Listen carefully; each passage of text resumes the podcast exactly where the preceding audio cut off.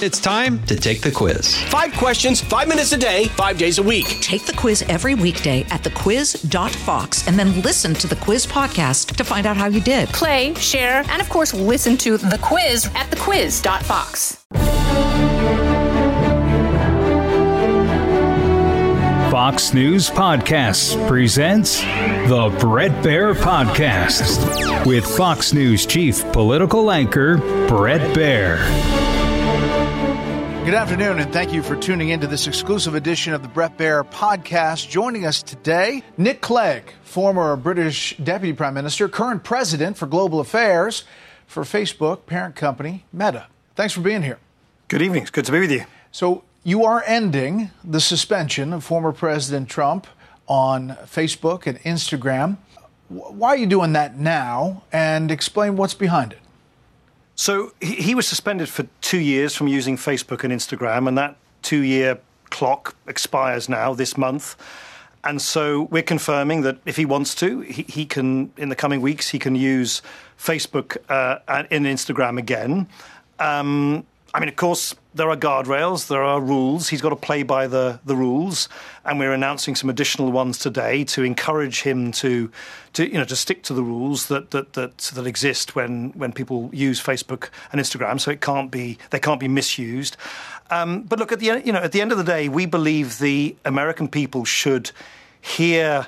Uh, from, including on, on our apps and services, from those who want to who want to lead them. And he's a former president of the of this country, uh, vying to be a candidate for the next presidential elections, and we don't really want to, all other things be equal, um, you know, stand in the way. So we're trying to strike the right balance between allowing that open debate to to occur, whilst at the same time making sure that Instagram and Facebook is not used to you know create real world harm, and that's that's reflected in what we're what we're confirming and announcing today. Yeah. So just to tell people, you know, and Trump supporters were, uh, I guess they were surprised at the extent of the suspension. They looked back at January 6th and the posts and what he said, and uh, they always took away, these are the supporters, uh, the peace message that he was giving. What, how did you get to the suspension that you got to?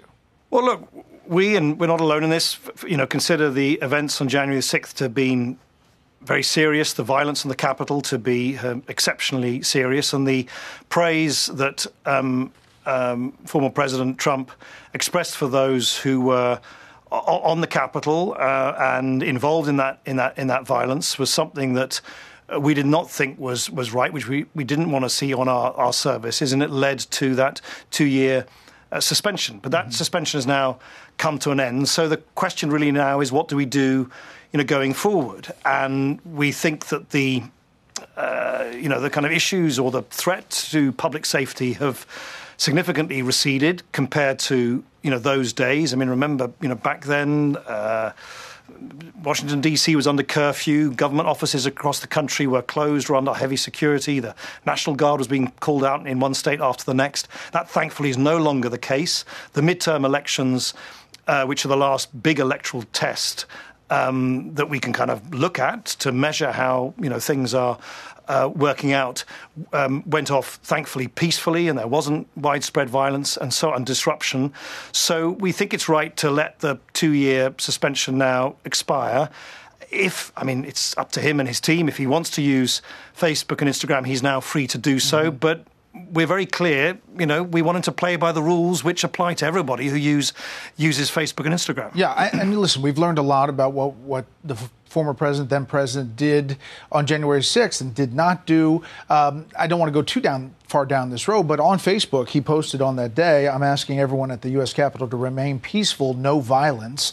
Remember, we are the party of law and order, respect the law, and our great men and women in blue. Thank you. He posted, we have to have peace, go home. Uh, I guess I look at you look at other people who may maybe still didn't get suspended on on Facebook or Instagram who have done or said other things, uh, and I'm just trying to get a sense of where the community standards are for political speech uh, and what you took from that day on that decision. Yeah, I mean, like you, I don't think it, it helps to go through each and every single post that, that, that appeared that day. Um, uh, there are other posts where which which had a, a much more uh, at best ambivalent uh, message of support for, for those who uh, did you know indulge in in in exceptional violence at the centre of American democracy on that on that day. But but where we draw the line is. It, as a general principle, we're a private company, we're a private tech company. We're not a political entity. We don't we don't try and make decisions which sort of you know help or hinder one side or the other. We believe in free and open debate, particularly in the world's most powerful democracy, the United United States, and we believe that the American people should be able to hear from their leaders or those who want to be uh, their, their leaders. We just kind of don't want, I think not unreasonably enough, for people to abuse the use of Facebook and Instagram in a way that would lead to real world harm. Now, I, I accept this is difficult because right now in the United States, there's roughly half the country that think that com- companies like Meta should censor more con- uh, content, and roughly the other half who think that we take down too much content. I totally accept that there is no decision um, uh, that, that we can make that is going to keep everybody happy. We're trying to strike the right balance between free expression, free and open political debate, whilst at the same time making sure that for all the users who use uh, Facebook and Instagram, it's, it's an enjoyable experience. It's one where politics doesn't completely overwhelm their time on, on social media, and that, and, that, and, that, and that our apps are not used to create or, or incite real world harm. When it comes to elections, uh, obviously there are all kinds of questions about um, the use of Facebook. And you know, we saw it in 2016, 2020, and there are all kinds of questions on Capitol Hill about that. But as far as stories, the Hunter Biden laptop story, uh, the story of the COVID origins, did Facebook manipulate those or censor those as they were coming out? So on the Hunter Biden story, what I mean, other platforms, I think it was Twitter, sort of just deleted the story altogether. We didn't. You could still find the story. Millions of people did, but for seven days, the prominence of the story was was less. Uh, for those seven days, it's just part of the way our systems work to allow our fact checkers. We have a, a network of independent fact checkers um, to, to, to, to, look at to look at the story if they wanted to. They didn't, and after seven days, that what's called in the jargon that temporary demotion was taken off. So we, we didn't remove it. People could find it. Many people saw it on Facebook. Uh, we, we have this system uh, which works on a whole you know bunch of content um, uh, that that uh, temporarily uh, meant that it was not circulating as widely as it otherwise would for those seven day seven day period, and then it was was widely seen in the normal way um, after that seven day period. That's what we did. Um, that's in keeping with what we, have always done, um, it, particularly with our you know, fact checking system.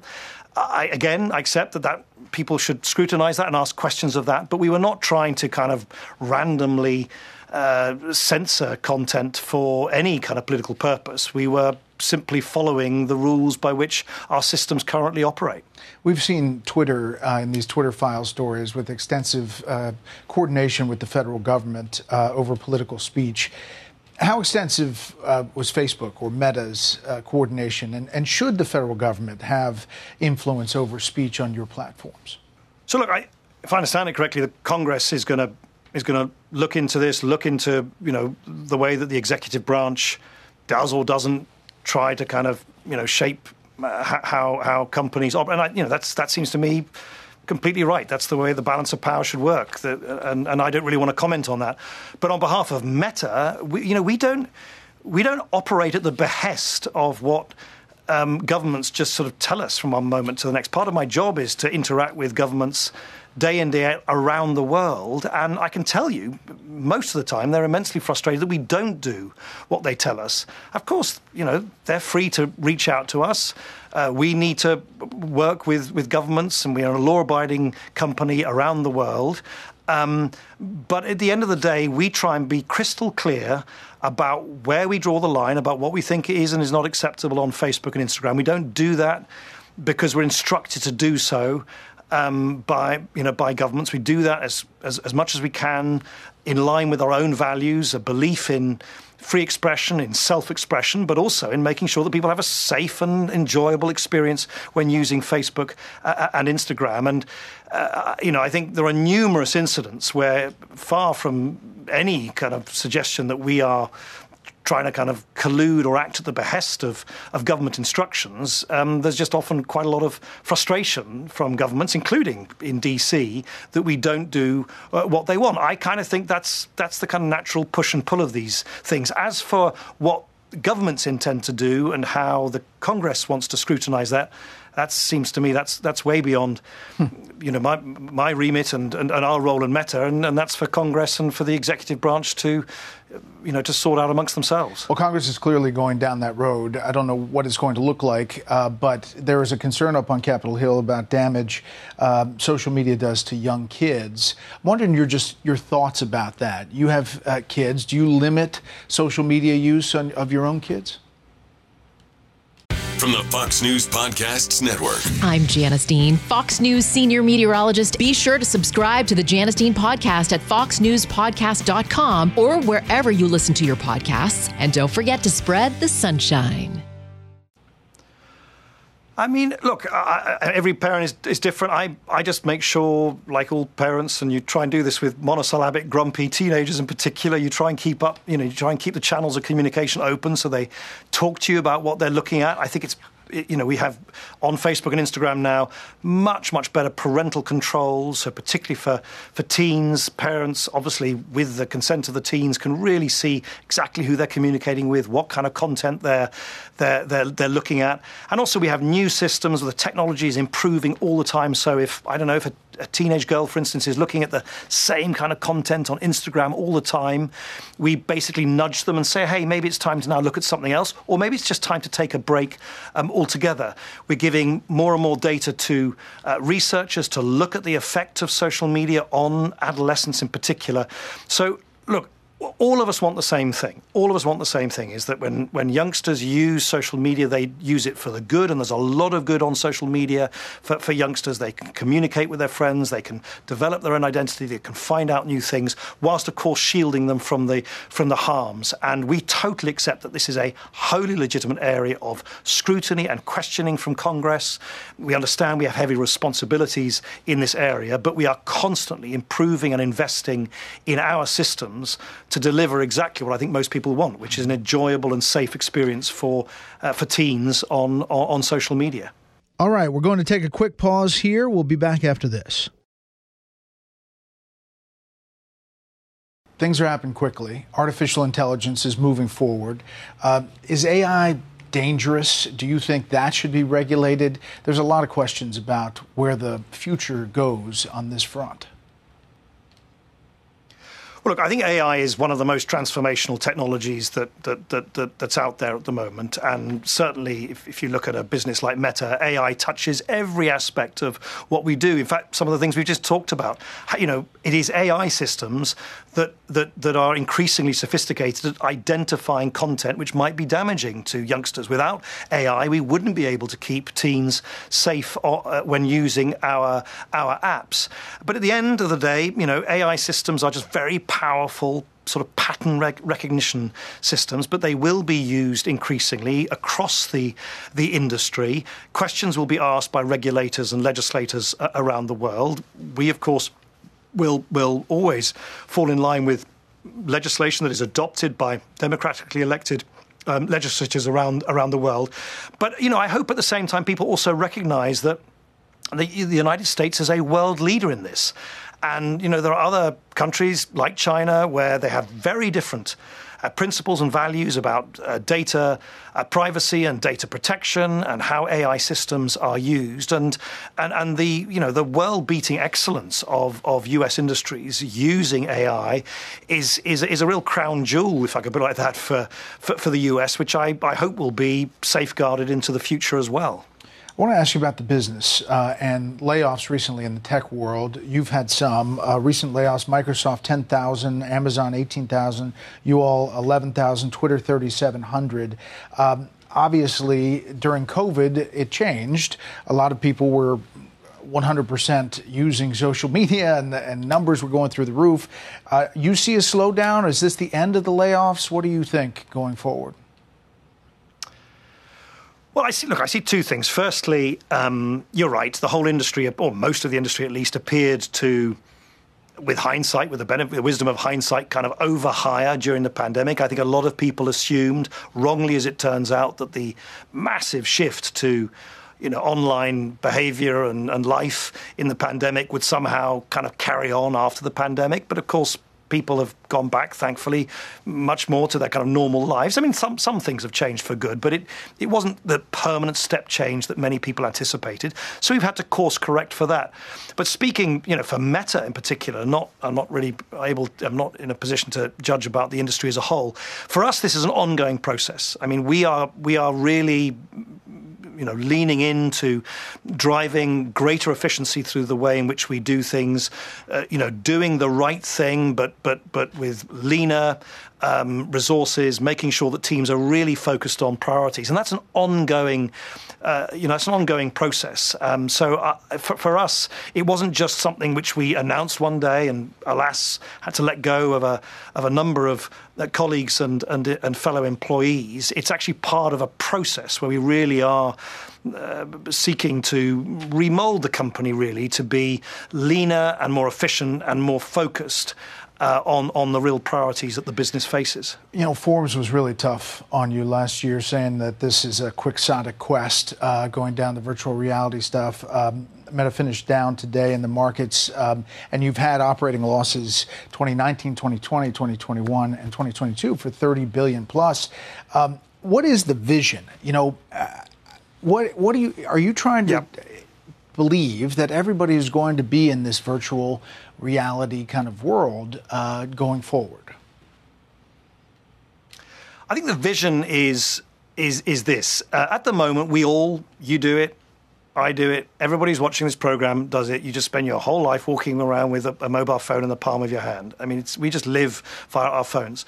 Uh, the, the, vision is that that is not the end of technological development. That that eventually we will move to wearing something on the bridge of our nose, just like billions of people wear spectacles, and that there is new technology, technology, optical technology, which means we will communicate with each other rather than staring at a at a screen on a phone. We'll be able to see each other as an avatar, as a hologram, through um, through the lenses we have, uh, uh, uh, you know, on, on, our, on our faces, and um, that that will provide a sense of presence, sort of immersive presence, that even if you are geographically very far apart, you feel as if you're kind of breathing the air in the same room with someone someone else.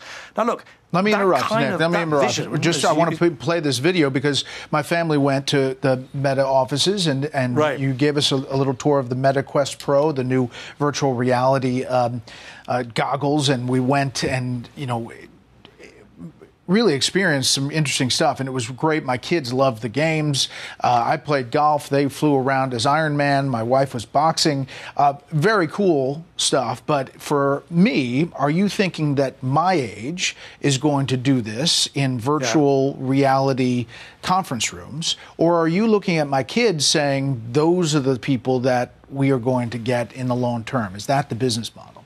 Look, uh, firstly, this doesn't happen overnight. Uh, and uh, you know it, it, takes a while before people get used to new technology, new ways of communicating with the, with each other. These things don't happen overnight. These are major, major investments. I mean, the, the, the, holy grail, if you like, is augmented reality, where you can really kind of feel that you're in the envi- physical environment that you find yourself in, but you can augment that with with with with a sort of whole digital world that you can overlay on it, a sort of mixed reality, if you like, uh, plus plus. Uh, uh, that is that will rely on technologies which haven't yet been fully developed. They're still, you know, reliant on technologies which have been developed um, uh, in the lab by by, by research scientists. So we've got a long way to go. Uh, but in terms of the long term direction, um, we believe that generally people use technology where it is available to them to communicate with other human beings, even at a great distance, in a way where they feel they really are in each other's presence, where there's a sort of sense of presence and immediacy and intimacy, even though you're geographically far apart. That's what people did when they first could use a telephone, when they could first send an email, when they could first use social media. In that sense, it's just part of the evolution of communication technology. It's the natural next uh, step in, in all of that, but it's going to take a while. And you're right that you know youngsters, uh, uh, you know, jump into this into this world much more quickly, I guess, than uh, other folk do. Gaming is always a kind of leading use case. Fitness apps, you said your your, your wife enjoyed that, is also a, a growing thing. But over time, that will change. I use, for instance, uh, something that we have it's called uh, workrooms. I, I sit in a virtual conference room with my team every Monday morning, and we meet, even though my team is distributed around the world.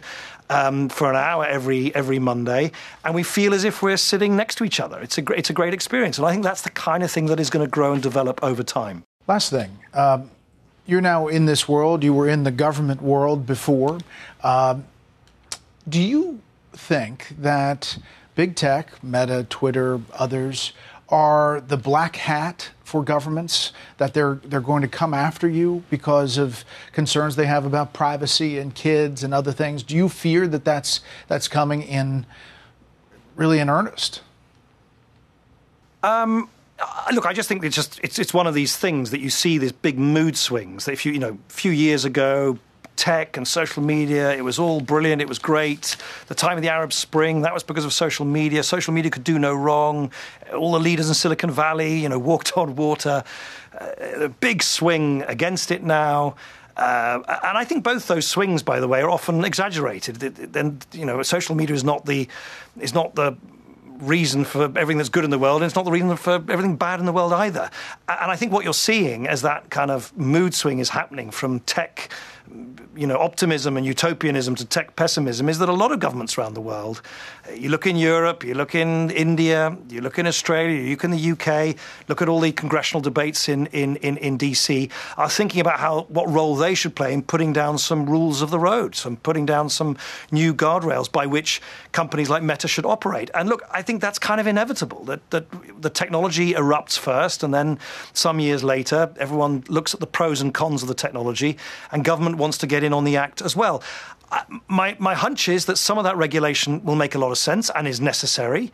Um, but some of it probably will be misplaced and won't stand the test of time. That's the nature of regulation. I really hope these great American companies won't be over-regulated in the process, because if I look at the great competition that we face from, you know, Chinese tech companies, uh, the, the, the, the, the, might of, of these world-beating American companies is something which I, you know, believe that the U.S. should be very proud of. Nick Clegg, we really appreciate your time. Thanks. Thank you. You can hear more of this series at foxnewspodcast.com or wherever you download podcasts. Make sure to leave a rating and a review. We want to hear from you. Listen ad free with the Fox News Podcasts Plus subscription on Apple Podcasts, and Amazon Prime members can listen to this show ad free on the Amazon Music app. We'll see you next time.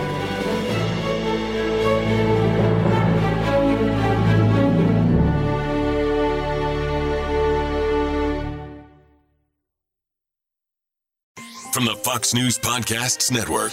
I'm Ben Domenech, Fox News contributor and editor of the Transom.com daily newsletter, and I'm inviting you to join a conversation every week. It's the Ben Domenech Podcast. Subscribe and listen now by going to foxnewspodcasts.com.